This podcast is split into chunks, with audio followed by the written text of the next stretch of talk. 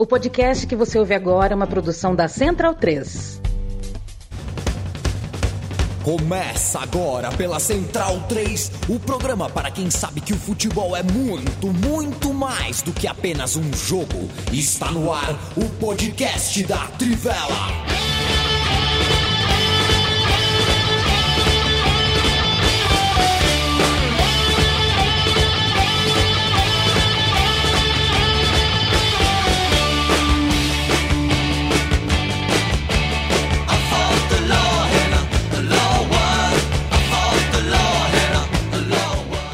Bem-vindo, bem-vinda, amigo e amiga da Trivela e da Central 3. Hoje é dia 7 de agosto de 2023. Eu me chamo Leandro Amin. Muito prazer, estou lá de Bruno Bonsante. Leandro está em meu xará. Felipe Loba Matia na notícia. Matias Pinto, o homem na frente do tabuleiro. E Lívia Camilo. Este é o time da Trivela, time de Copa do Mundo. Bom dia, boa tarde, boa noite para quem é de Copa.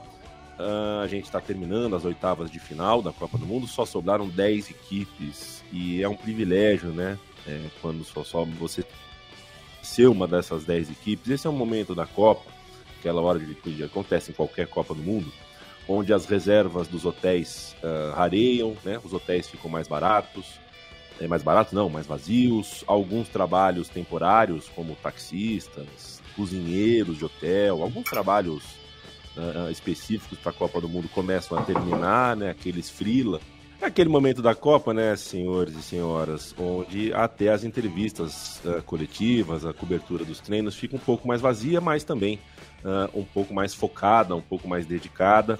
E para as 10 equipes que ficam uh, ainda vivas na Copa do Mundo, é aquela fase onde a mala não é mais desfeita, né? Você troca de cidade e você já não coloca as roupas no cabide, tudo porque você pode ir embora a qualquer momento, a não ser que você chegue na semifinal, você tenha certeza que você vai até o último dia. E é para isso que essas equipes vão nas quartas de final medir forças uh, e lutar muito. Já temos seis classificadas, faltam duas vagas, vagas essas que a gente vai ver amanhã, uh, e a gente entra no ar assim que acabar também é, as partidas de amanhã.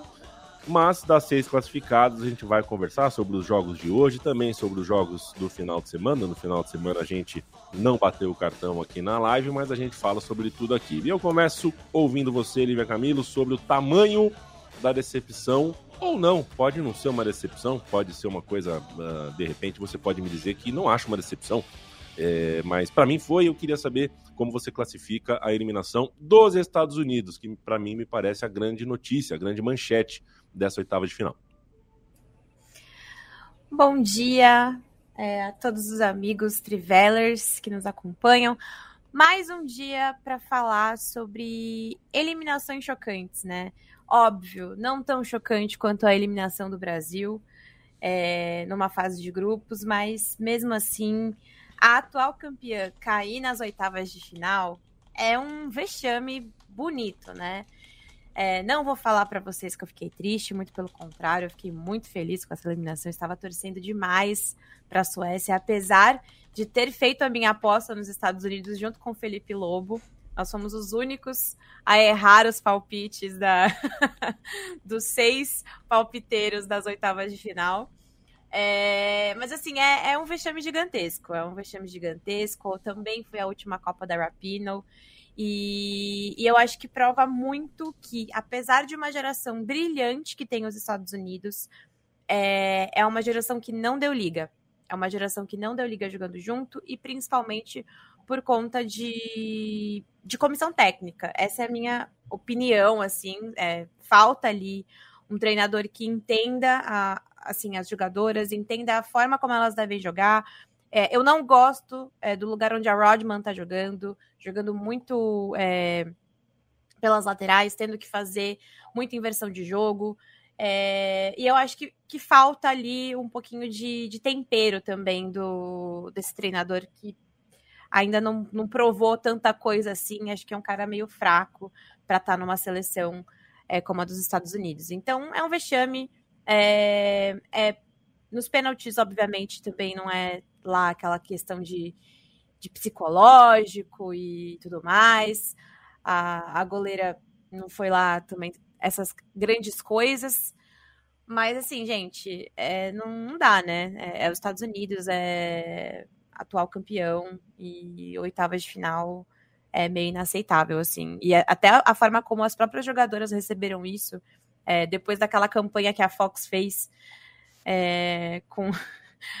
É, assim, né, todo mundo tem medo dos Estados Unidos, não sei o quê. Cara, realmente, todo mundo tem medo dos Estados Unidos, porque é a, a principal seleção feminina do mundo. Mas não provou nada disso em campo. Nada. É que, como a, a, a Renata Mendonça também é, reparou, né? Em, o estádio retangular de Melbourne viu a despedida da Sinclair, da Rapino e da Marta, né?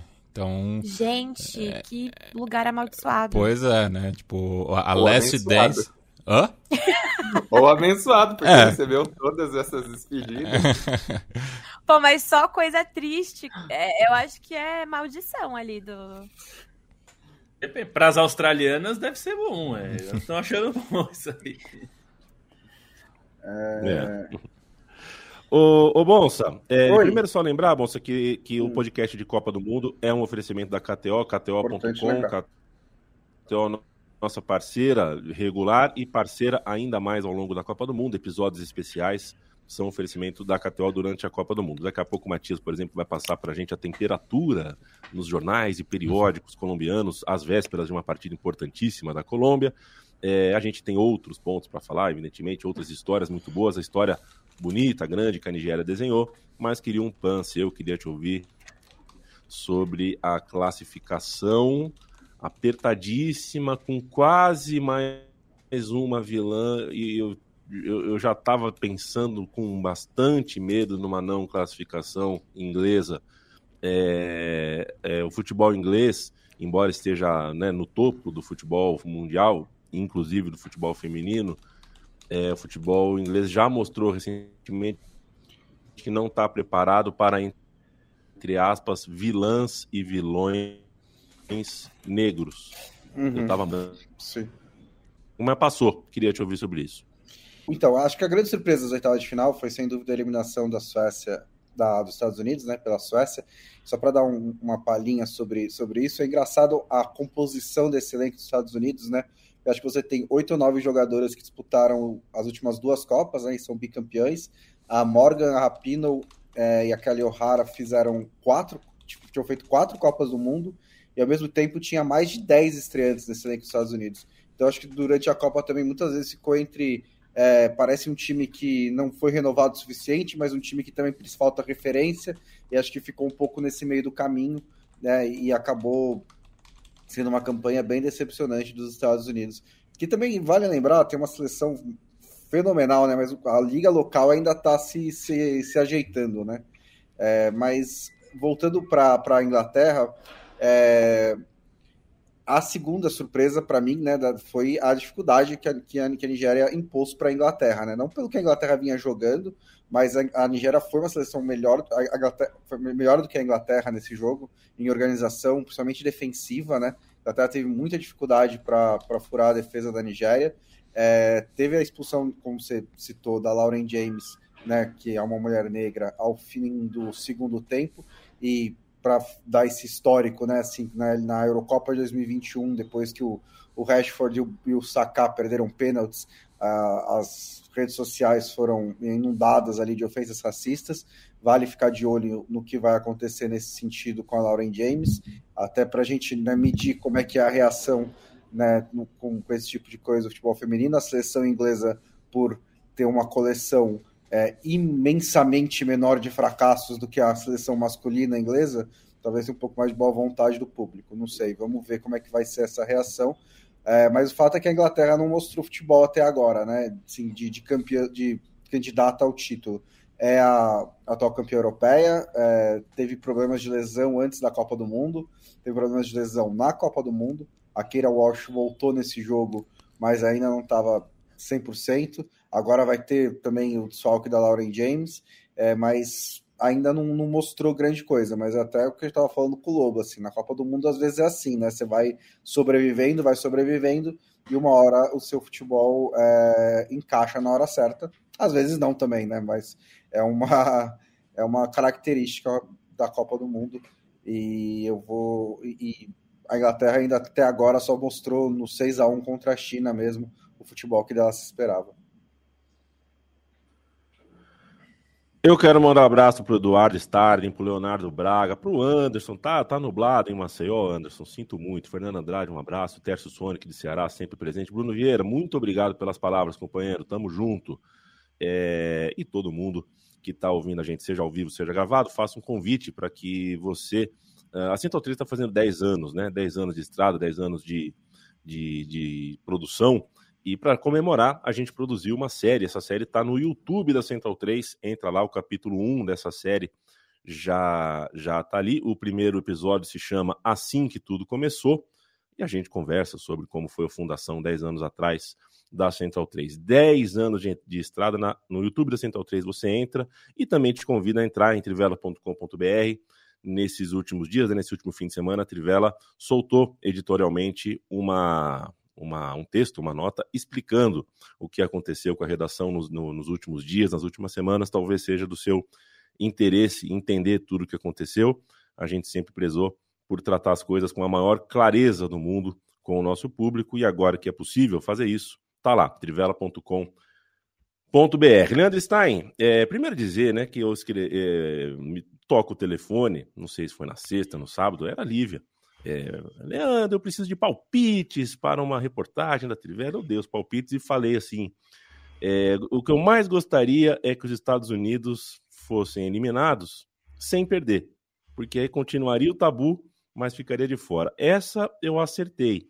Outra que eu acertei, Leandro Stein, foi a classificação do Japão. Me parece, a gente vai falar da Austrália um pouquinho mais na frente.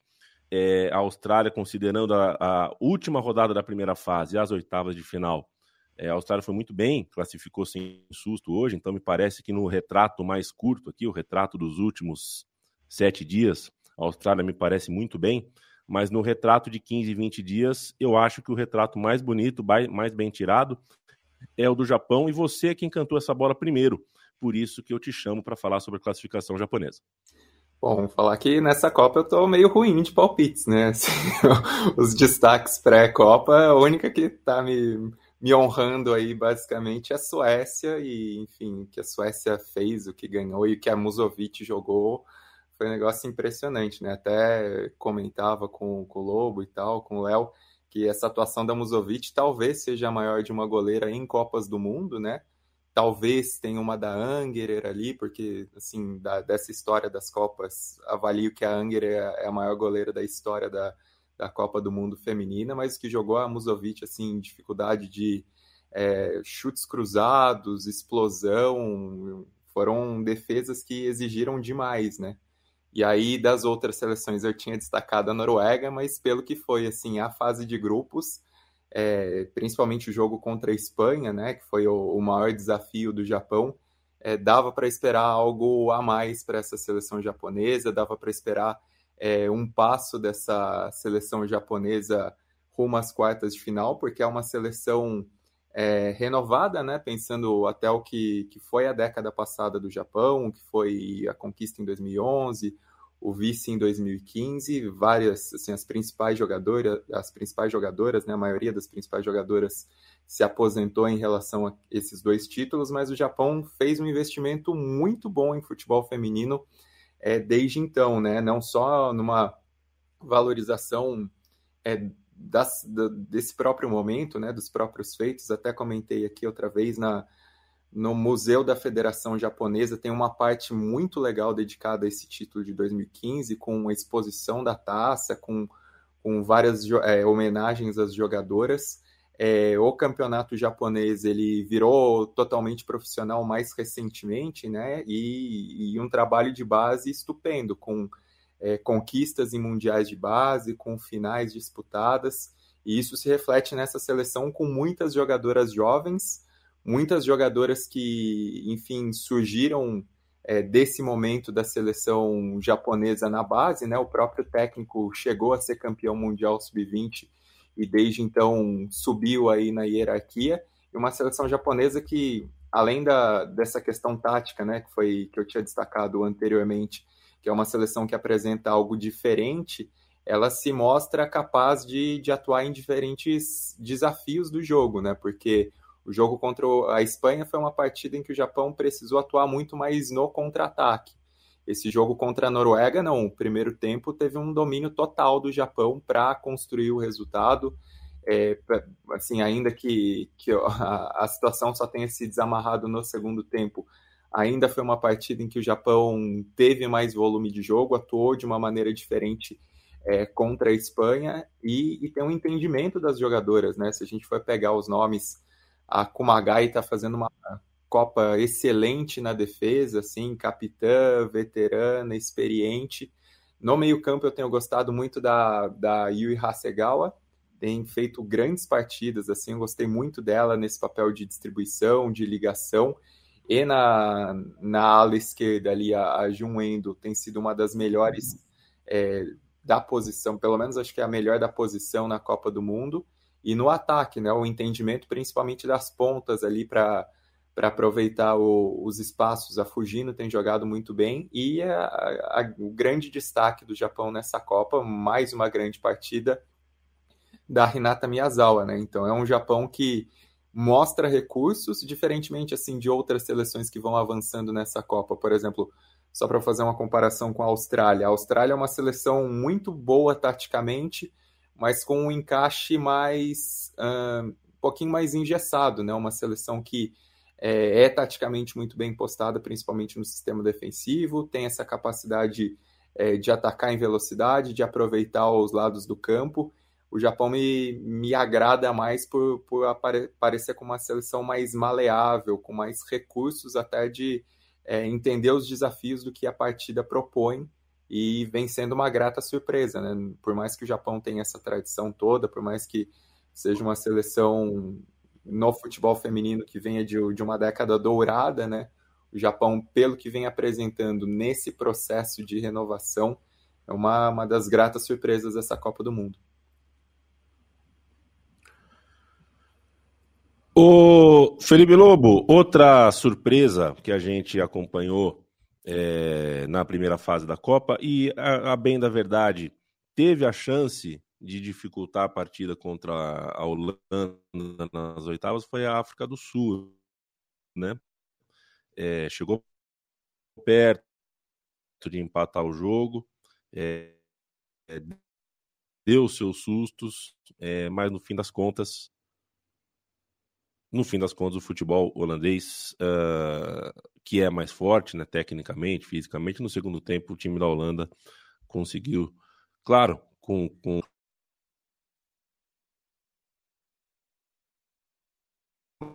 classificação. Com os Estados Unidos de fora.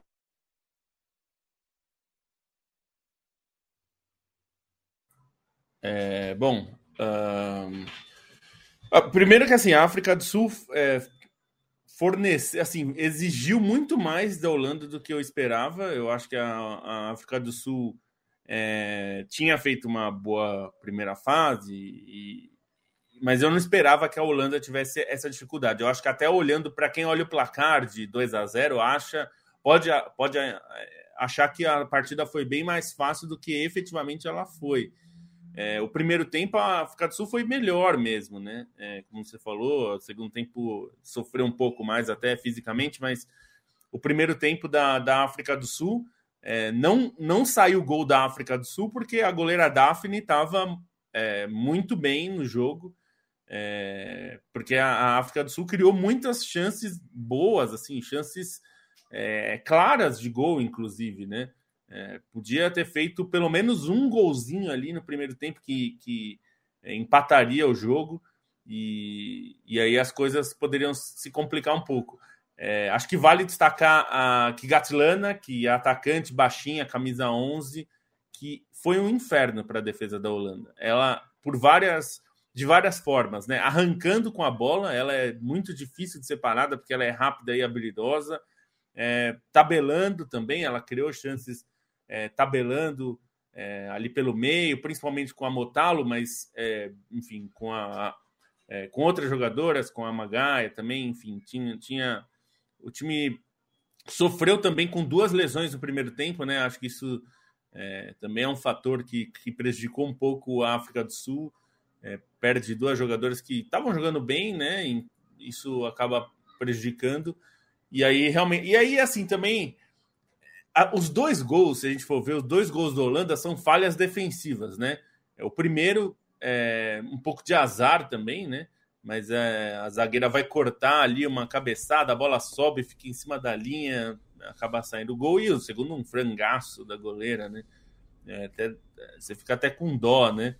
É, porque a África do Sul fazia um bom jogo e ali ficou bastante difícil, porque já foi ali meado, metade do segundo tempo, aí a coisa complicou muito para a África do Sul.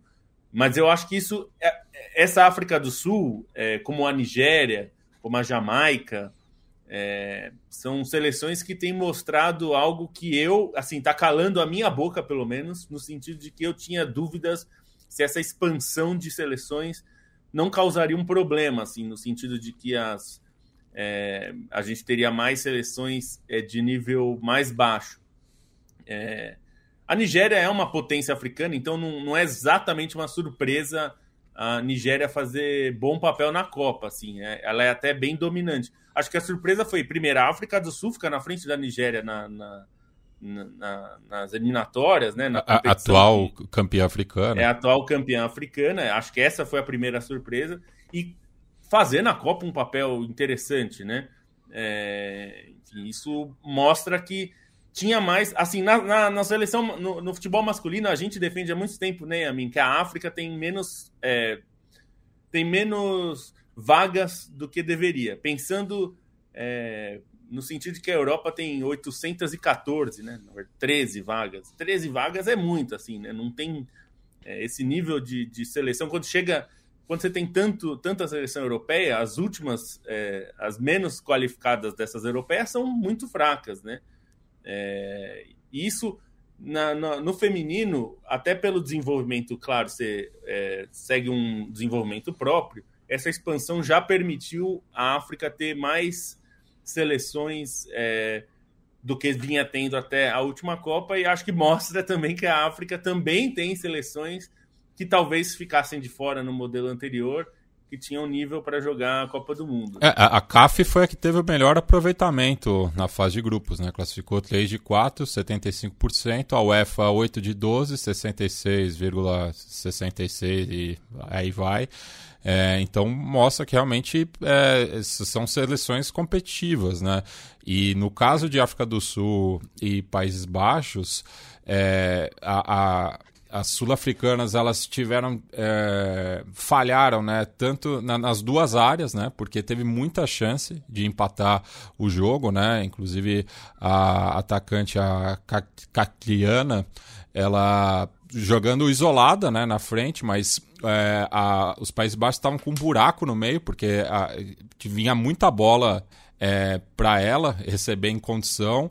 E eu acho que deve ter alguma coisa na Constituição neerlandesa, né? Que todas as seleções têm que jogar com três defensores, né? Então, é, mesmo assim, ela jogando isolada conseguia combater com, com as três defensoras, mas a finalização é, ficava quem, né? Então, perdeu muita chance e daí não já né, no, no, no, meio do segundo tempo veio o, o segundo gol é, dos Países Baixos que acabou é, meio matando né, é, a, a seleção sul-africana que ficou um pouco sem reação. Né? Já tinha tido um outro lance que foi é, invalidado né, pelo VAR, mas a, ali a, acabou a, a trajetória da África do Sul, que foi muito além das, das expectativas, né? Porque caiu numa chave complicada, fez um jogo é, heróico contra a Itália, né? Conseguindo a classificação nos acréscimos, faltou um pouco de atenção contra a Argentina e, a, é, e perdeu na, na, estreia contra a seleção mais qualificada do grupo, né? Mas eu acho que as Baniana Baniana tiveram uma excelente Copa do Mundo. Não, é excelente Copa mesmo. E é, e é isso. Acho que essas seleções têm mostrado muito mais nível, muito mais do que a gente esperava. A Copa em si, né, e a minha, acho que dá para dizer que é uma Copa que tem muito mais equilíbrio do que se esperava, né? A gente já se acostumou a ver é, algum, algumas seleções, isso em qualquer Copa, de qualquer categoria, inclusive. é, desde o sub-20 até os profissionais de, de, masculino e feminino, sempre tem as seleções que são bônus, né? Que chegam na Copa, é, é um feito, mas acabam sendo saco de pancadas e tal. É, a gente viu, eu esperava bem mais, assim, sendo sincero, eu esperei que esperava que algumas seleções fossem para fazer número e na verdade a gente viu poucas seleções que causaram é, essa sensação, né, de ser ah, um saco de pancada, foi para a Copa para passear porque muita gente mostrou que estava mais preparada, né? Até é, tem uma tese que a Jamaica, que a gente até pode falar mais amanhã, é, que, que a Jamaica se beneficia, de certa forma, de ter confrontos constantes com os Estados Unidos, com o Canadá e tal. Eu eu não sei se eu concordo muito com isso, mas de fato é, a Jamaica tem mostrado qualidades nessa Copa, né? A gente, a gente sentiu isso na pele, mas acho que tem, é, tem algo é, que essa Copa está mostrando é que talvez tivesse muito mais seleções prontas para uma disputa num torneio de nível mundial do que a gente esperava. E isso, na verdade, é um excelente sinal para o esporte, né? Quer dizer que existe um desenvolvimento do esporte em muito mais larga escala é, do que se imaginava antes. Né? É, nesse sentido, a CONCACAF eu acho que tem vaga excedente, né? É, é. Porque de seis seleções, apenas duas se classificaram. Estados Unidos já está eliminado, inclusive o confronto de amanhã entre Colômbia e CONCACAF, além da vaga para as quartas de final, mostra qual confederação vai ter o melhor aproveitamento se a Comembol ou CONCACAF, né? porque ambas classificaram apenas um terço das seleções para os playoffs e agora define aí é, entre as duas seleções quem, quem vai quem avança né, para as quartas de final, com um ligeiro favoritismo da Colômbia. É o último representante que... das Américas. É. Vocês acham que a gente devia fazer assim daqui para frente, assim, tipo, que nem que o eficiente da UEFA, dependendo de como as, as continentes eu... vão na Copa do Mundo, a gente. Eu gosto. Eu, eu acho uma boa ideia. Eu acho uma boa eu ideia. Gosto, eu gosto. Pode ser interessante mesmo. É. Eu, eu gosto porque, mexeria bastante. Até porque virou. É, e até porque no, no, masculino virou bagunça também, né? Então é. daqui pra frente pode fazer o que você quiser aí, situação, sorteia essa porra, sei lá. E tem um detalhe, assim, que a Copa do Mundo feminina, ela é mais democrática que a masculina, se a gente pode dizer assim, em relação à Europa, né? Porque a masculina tem esse domínio Europa e América do Sul que, no fim, a balança acaba pendendo para a Europa pela quantidade de, de seleções mas a Copa do Mundo Feminina, desde as origens, ela é mais democrática em relação à, à divisão de vagas, até pensando assim, como foram as primeiras edições, como a Ásia principalmente tinha um papel importante nesse início, é, mas a Europa nessa edição recente, nessa edição atual, né, ela acaba refletindo mais é, esse domínio por conta também, imagino, da distribuição da, da FIFA que privilegiou, mas também uma questão de, de desenvolvimento da modalidade, né? Isso é. acaba impactando assim a, a, evolução de muitas ligas nacionais e aí Inglaterra puxando o carro, vindo um pouco mais atrás Espanha e Itália, né, em relação, assim, sem comparar o que já é Alemanha historicamente, as escandinavas e tudo isso. Mas a, a Europa deu um salto de representatividade com essa Copa do Mundo de, de 32 seleções. Aliás, eu concordo muito com o Stein nesse ponto, porque é, é até importante a gente ressaltar que a tradição no futebol feminino ainda é algo é, que tem um peso, né? Porque é para a gente poder olhar, é, entender a, as origens é, e mais para frente talvez é, abrir uma possibilidade de ah quem for melhor aqui, qual é, se é UEFA, se é CONCACAF, e aí sim a gente começar a ter uma, uma acho que uma mescla, né, de tradição com desempenho, porque hoje ainda a gente depende muito dessa, acho que do peso das camisas mesmo, para mostrar, para ter um apelo é, tanto de patrocínio, é, né, o futebol feminino ainda não é o mesmo, não tem o mesmo apelo. Inclusive, né, Lívia, porque o que a gente chama de escola de futebol, historicamente, né, o, Brasil não tem uma escola brasileira de futebol que você veja no futebol feminino, assim como a Itália também não tem, a Argentina também não tem. E a Copa do Mundo Feminina já tem campeã da CONCACAF e campeã da Ásia. A Copa do Mundo Masculina ainda não tem campeão, campeões de nenhum desses dois continentes. Então é claro que esse cimento tá fresco ainda. Eu tô entendendo que tô com um pouco de delay, então vou passar a bola rápido para não travar o jogo, tá bom? Fazer o comentário em cima do que o Cláudio Campos só, diz aqui. Eu ele... só não quero zicar e a mim, mas parece que agora resolveu, tá? tá bem mais suave. A imagem tá, tá nítida, mais... inclusive. Ah, a imagem tá, tá ótima ah, agora. Tá... Antes estava aparecendo no YouTube, YouTube pirata, sabe? É. Com aquelas imagens quadriculadas. sabe o que eu fiz? Abri a porta. Fez? Abri a porta. Às vezes é só isso que precisa, né? é, abri a porta, só que abrir a porta do escritório, bom, Silívia, tem esse peso aqui, ó.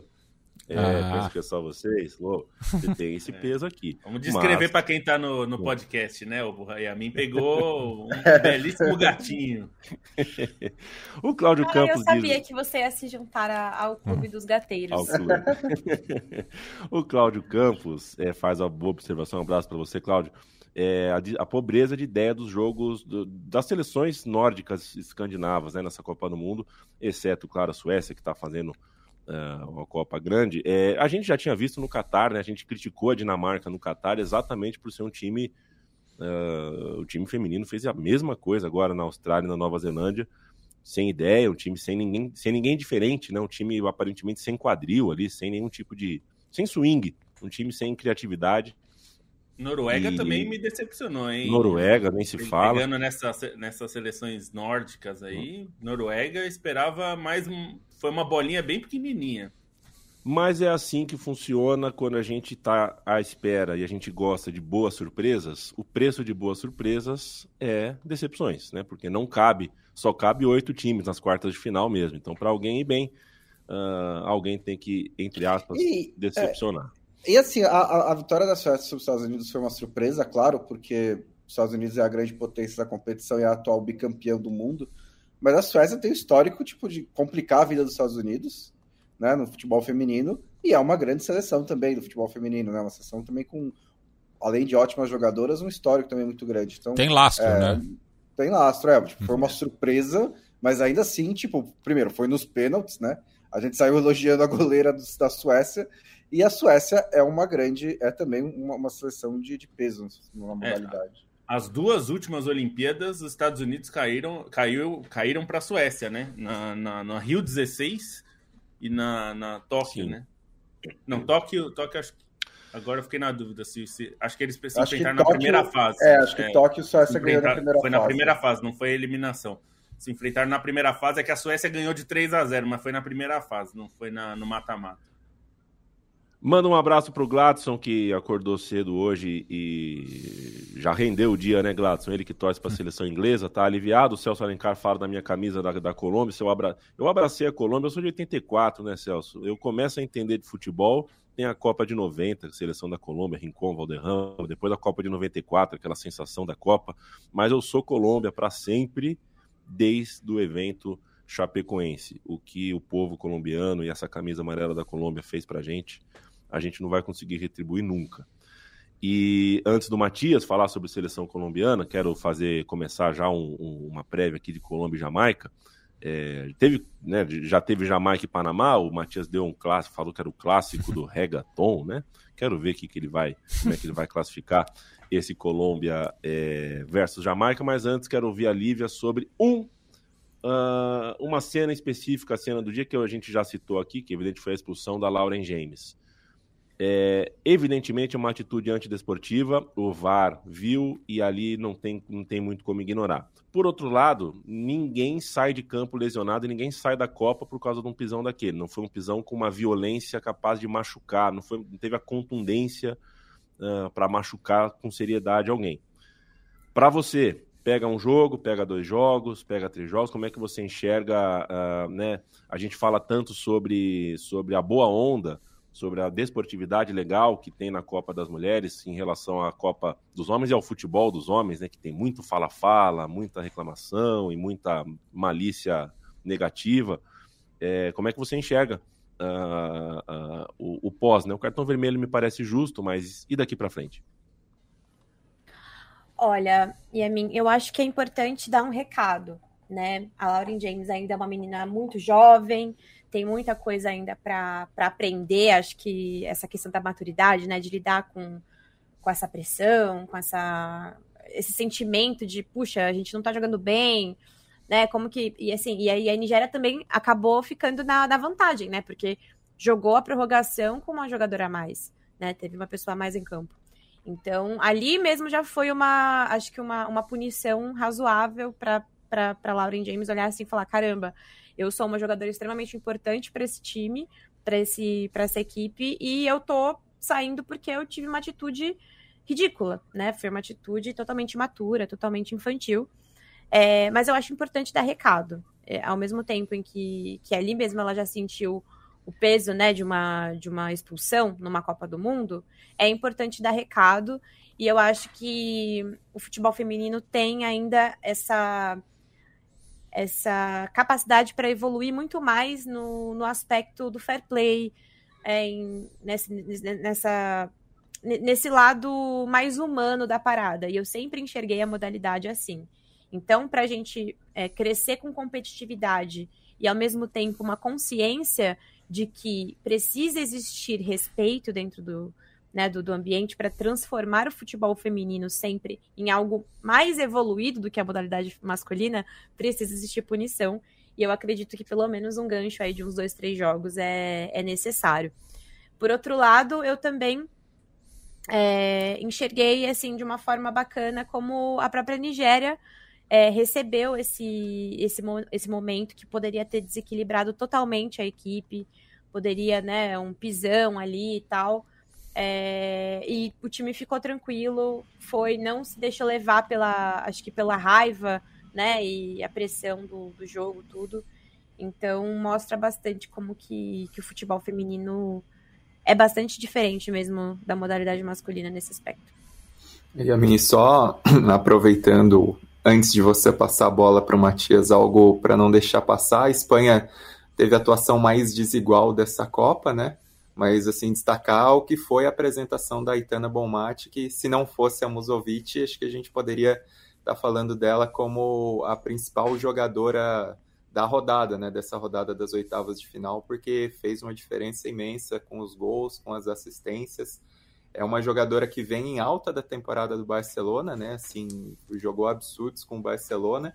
É, talvez fique um pouco é, escondida pensando em questão de peso de nome, né? Principalmente da, em relação a Alexa Putellas, que tem mais nome, embora não esteja em sua melhor fase física, né? Embora com dificuldades até para se firmar como titular.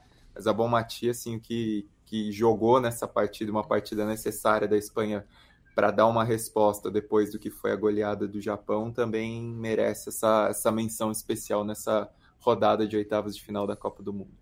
E acho que essa chave tá muito, assim, tá... Tá gostosinha, tá é, gostosinha. Tá, tá, muito forte, né? Não só, assim, pelas seleções em si, mas pela maneira como elas chegaram, né? A Espanha tem essa goleada para o Japão, mas de resto foi uma seleção muito dominante.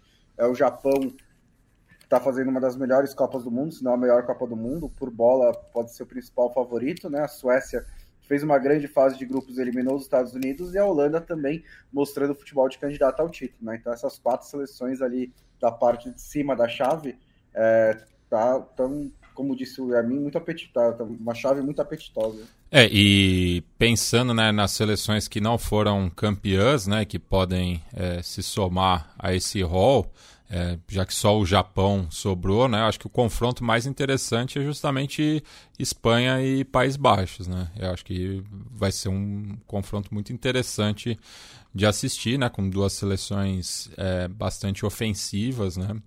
É, justa, e disputando uma vaga pela semifinal, no qual podem encontrar justamente o Japão. Inclusive pelo estilo, né? São jogos. É, é, é, Japão e Suécia uma medição de estilo contra estilo, ali é uma luta estilo contra estilo bem interessante, assim como Espanha e Holanda, pelo que a gente viu na Copa do Mundo. Uh, são, enfim, acho que são dois jogos assim. É mais legal que a gente tenha esses dois confrontos do que, por exemplo, se fosse Suécia e Holanda, Japão e Espanha. Até porque Japão e Espanha já aconteceu e a gente viu. Uh, que, embora tenha sido uma lapada do Japão, né, o jogo em si, aquela coisa de só um time ficando com a bola, são, são estilos de jogo que se complementam, que a gente vai ter a briga pela posse de bola em Espanha e Holanda mais do que teria em Espanha e Japão, assim como a gente viu na primeira fase. Então, são jogos que eu acho que tendem a ser gostosos de assistir, além de competitivos, além de equilibrados, vão ser acima de tudo jogos bem gostosos de assistir. Essa, pelo menos, é a nossa expectativa. KTO.com é o endereço, Trivela é o cupom. A KTO é nossa parceira ao longo da Copa do Mundo e já há muito tempo a gente faz o podcast de Copa do Mundo com a KTO. Entra lá, KTO.com, se você faz apostas esportivas, a gente indica que você faça por lá, que use o cupom da Trivela para ganhar 20% de free bet no seu primeiro depósito e a gente sempre faz a observação se vai apostar, aposte na KTO. Se vai usar a KTO, faça isso com moderação, com responsabilidade, prestando atenção em seus reflexos. Se você sentir qualquer tipo de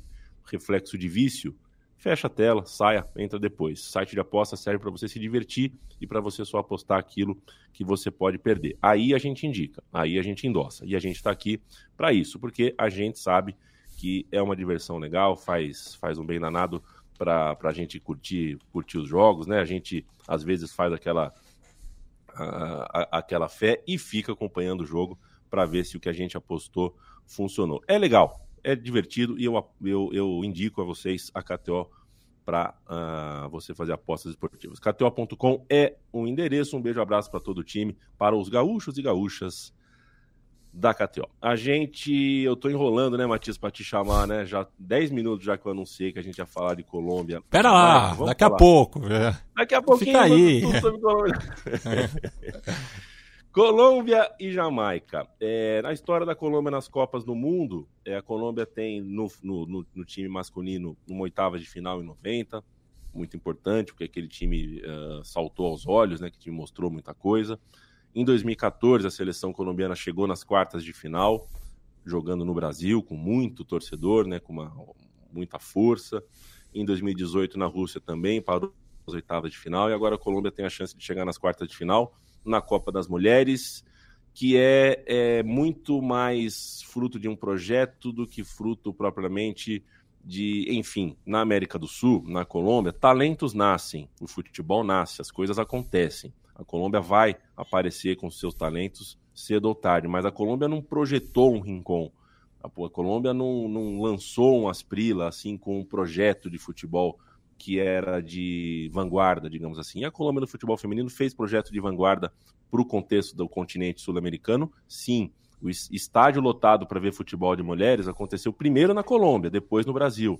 O futebol colombiano uh, foi vice-campeão sub-17 mundial futebol da Colômbia ah, sabe por que chegou nessas oitavas de final, mas talvez seja esse o jogo da confirmação.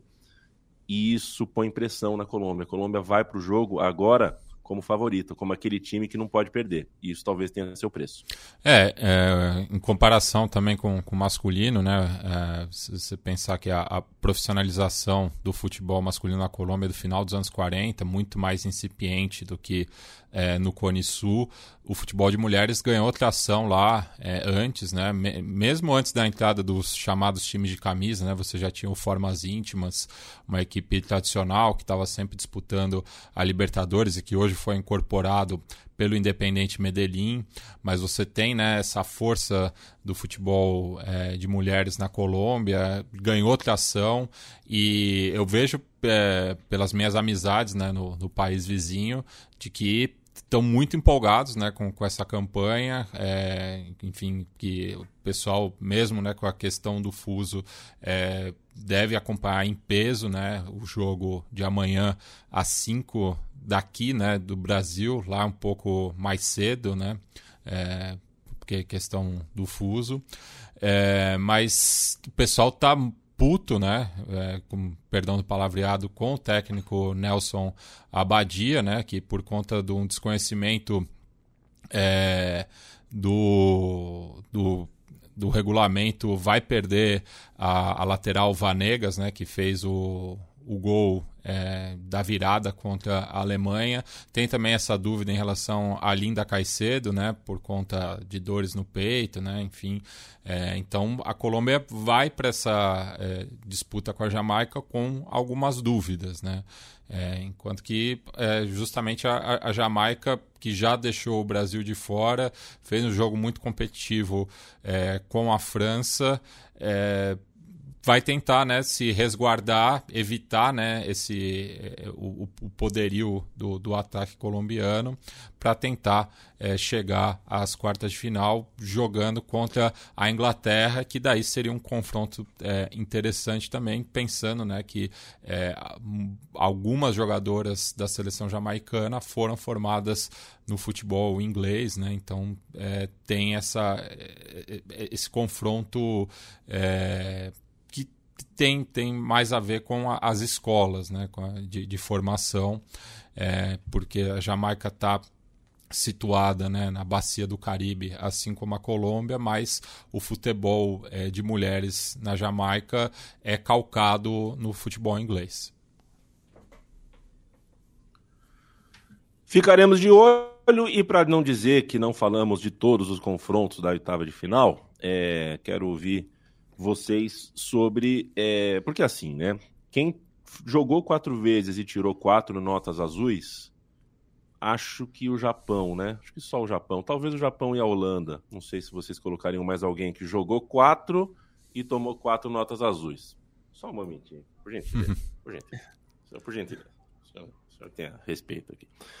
Mas, é, tirando, tirando Japão e Holanda, talvez não tenha ninguém que tenha tirado quatro notas azuis. A França definitivamente não foi bem na estreia. A França não foi tão bem assim quanto o Brasil, embora tenha conseguido o que precisava. Não assistiu o jogo contra o Panamá, mas fez o que tinha que fazer. Também não está muito claro para mim se fez um grande jogo. Mas de repente emplaca um grande jogo, vence com autoridade na oitava de final e aí chega chega, chega a história, né? Chega a força, chega o tamanho individual das suas jogadoras, da liga que tem, da, da estrutura que tem. Será que a gente pode pensar assim? Olha, é, é... assim, sinceramente, pensando em todas as seleções, é, eu acho que o Japão é o de longe que jogou melhor. Assim, acho que em resultados a Suécia conseguiu resultados bons também, porque ganhou os três primeiros jogos venceu, e nas oitavas, embora tenha empatado, né? Mas vence, é, é, derrubou os Estados Unidos, que é uma seleção muito forte. Mas, assim, em termos de futebol, a, a, o Japão de longe, para mim, é o que apresentou mais, assim. E, e, acho que o que é mais interessante do time japonês, pensando nessa, nessas próximas fases, é a capacidade de adaptação a diferentes adversários, né? Foi um time que conseguiu é, enfrentar, por exemplo, a Espanha e falar: beleza, você quer ter a bola? Você vai ter a bola. Só que cuidado na hora que você perder, tá? E foi isso. Deixou a Espanha com a bola. Na hora que a Espanha perdeu a bola, sabe, o Japão sabia exatamente o que fazer. É... E acho que é um time que consegue se adaptar bem assim aos adversários e tem. É... Não, eu não sei, é difícil dizer quem é a melhor jogadora do torneio até agora, é... mas assim, é, acho que pelo menos a Miyazawa está entre as melhores, se não for a melhor. É uma jogadora de, de, é, de qualidade muito alta e consegue fazer muita coisa com a bola, é, ajuda muito o time do Japão. Então, é, assim, como futebol, eu acho que nenhuma seleção dessas que estão vivas ainda, até hoje, né? Amanhã já tem menos duas, mas acho que nenhuma jogou futebol como o Japão. Acho que o Japão vai ser. É... E, curiosamente, o Japão é o único time campeão do mundo ainda vivo, né? É, se o Japão for eliminado, nós teremos necessariamente um campeão inédito é, na Copa do Mundo Feminina. E até até estava é, brincando aqui antes do programa que eu fui ver as cotações para campeão, né? Como, como estão agora as, as cotações para seleções serem campeãs. A Inglaterra segue como, como favorita, né? Até pela pelo que aconteceu antes do torneio, né? Mais do que o que está acontecendo no, na Copa, porque na Copa acho que ainda não correspondeu, embora seja um time muito forte, ninguém vai querer enfrentar a Inglaterra, mas de bola mesmo, acho que o Japão é a mais forte. E a Espanha está mais cotada em segunda. O Japão é só o terceiro em cotação ali É, na cotação da KTO eu fui ver no longo prazo. É, então, é, é, assim, a Espanha é uma seleção. Eu tenho dúvidas em relação à Espanha, muito porque é uma, é uma relação conturbada no elenco, né?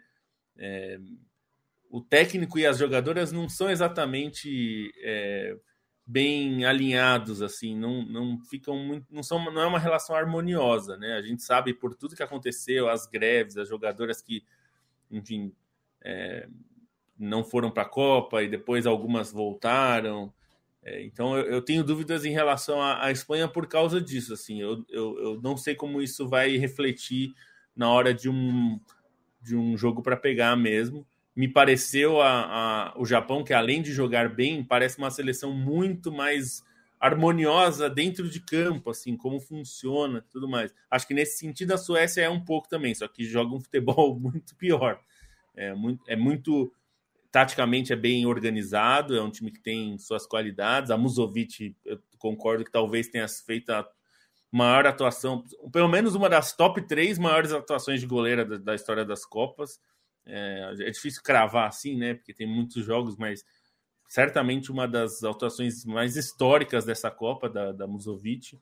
É, mas, assim, eu acho que a, a, o Japão me preocuparia mais se eu fosse adversário de todas as seleções que sobraram, acho que o Japão é a mais preocupante assim para se enfrentar, porque você pode ter qualquer plano, você pode querer jogar pressionando alto, pode ser, como como joga a Holanda, você pode jogar mais com bloco baixo como joga a Suécia, e dos dois jeitos você vai sofrer contra o Japão. Então é isso que é difícil. Perfeito, senhoras e senhores. Uh, né, a Austrália já está classificada, vai esperar pela, pela vencedora de França e Marrocos, que é uh, o jogo que fecha, né? Que fecha a rodada. A Inglaterra espera Colômbia e Jamaica. Acho que é compreensível que a gente, olhando esse lado da tabela, a gente veja a Inglaterra como favorita, mas para a gente apanhar uma reta final aqui, Leandro Stein, uh, eu perguntei para o Lobo sobre Marrocos, e é sobre França, e junto com França falei sobre outros uh, né, uh, outros. E eu não respondi, equipes, né? é isso. Você quer, você quer esfregar na minha cara? É, eu achei que foi uma indireta, é. assim, que ele falou. É, não, tipo, não, não, não já, foi. Já que eu falei na minha primeira tentativa de ter um comentário sobre a França, por favor, eu vou tentar de... de novo. Não, até porque, fazendo justiça ao Lobo, foi a minha pergunta que foi abrangente. Eu perguntei da França, mas comecei a usar outros exemplos e o Lobo uh, fez a curadoria que quis da minha pergunta com múltiplas alternativas. Stein, eu vou te perguntar sobre uma alternativa simples, então, e única. É... Marrocos. Qual é o tamanho do sonho de Marrocos? Porque se a França empatou com a Jamaica e se a França teve que lutar muito para vencer o Brasil, e esse Brasil entra nesse momento, pode parecer pejorativo, mas nesse momento eu estou me referindo a vencer um time que deu todos os sinais de, tá, de estar despreparado para a ocasião. Então, eu posso achar que a seleção de Marrocos pode ter o direito de sonhar.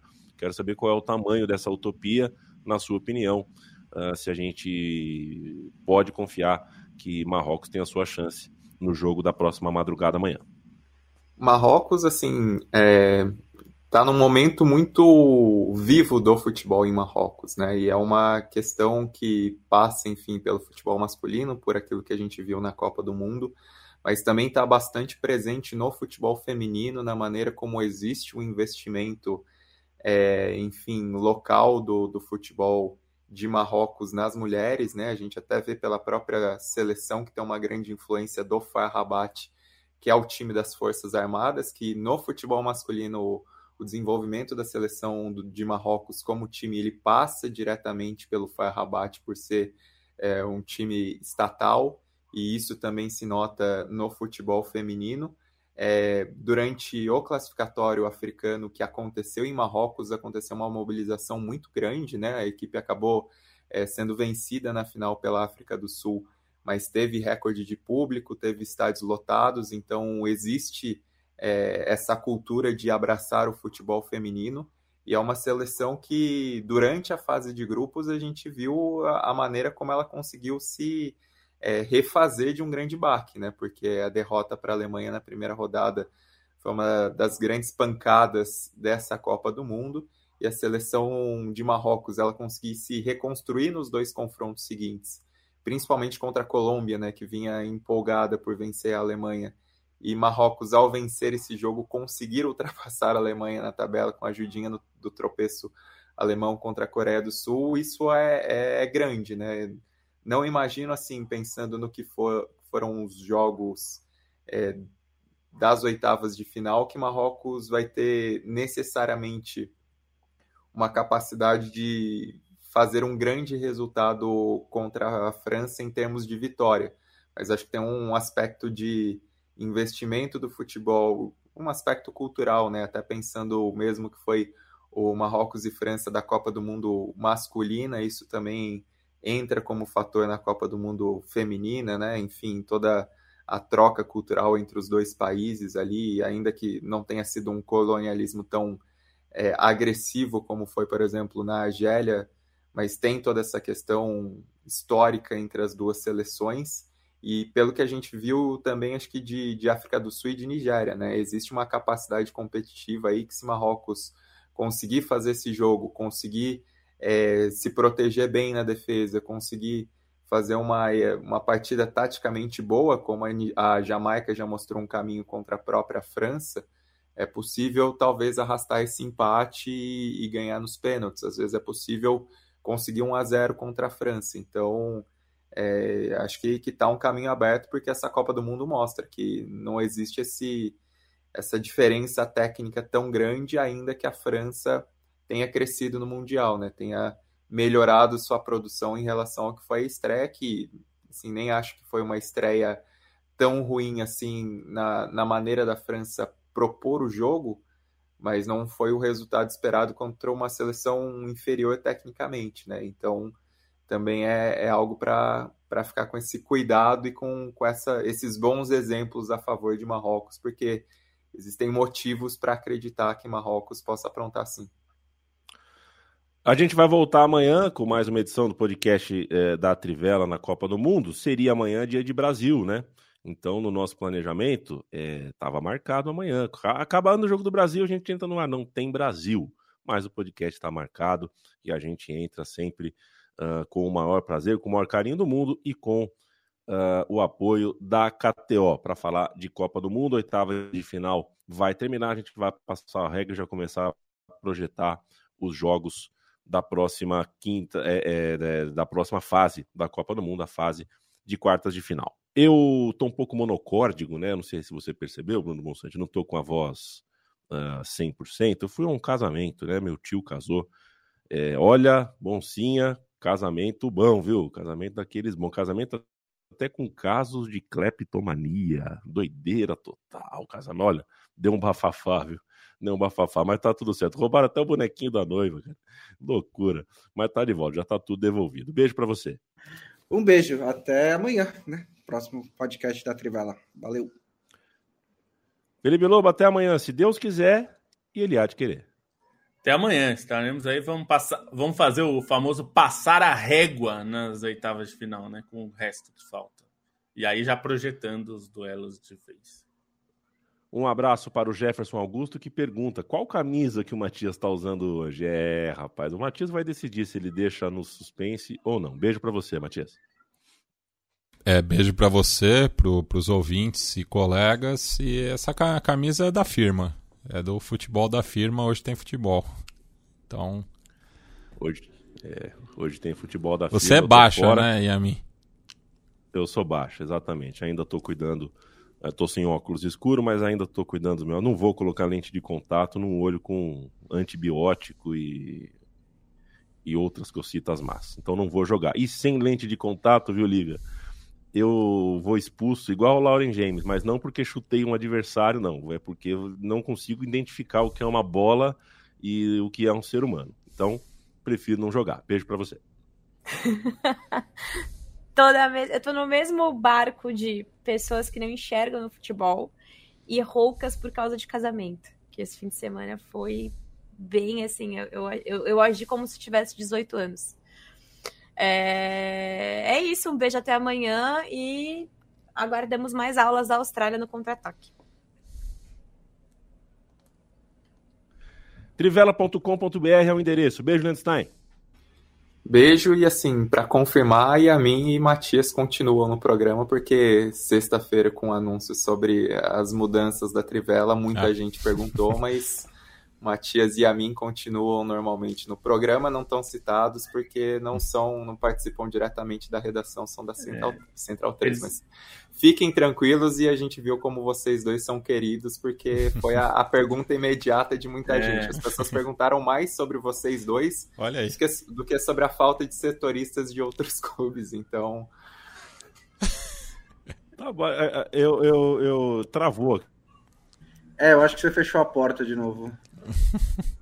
É, pelo jeito. Ou o gato fechou a porta. É, eu, a gente se comunica com, com o Yamin quase por um, um, processo tipo de pixelização, né? É, é muito, é muito bacana.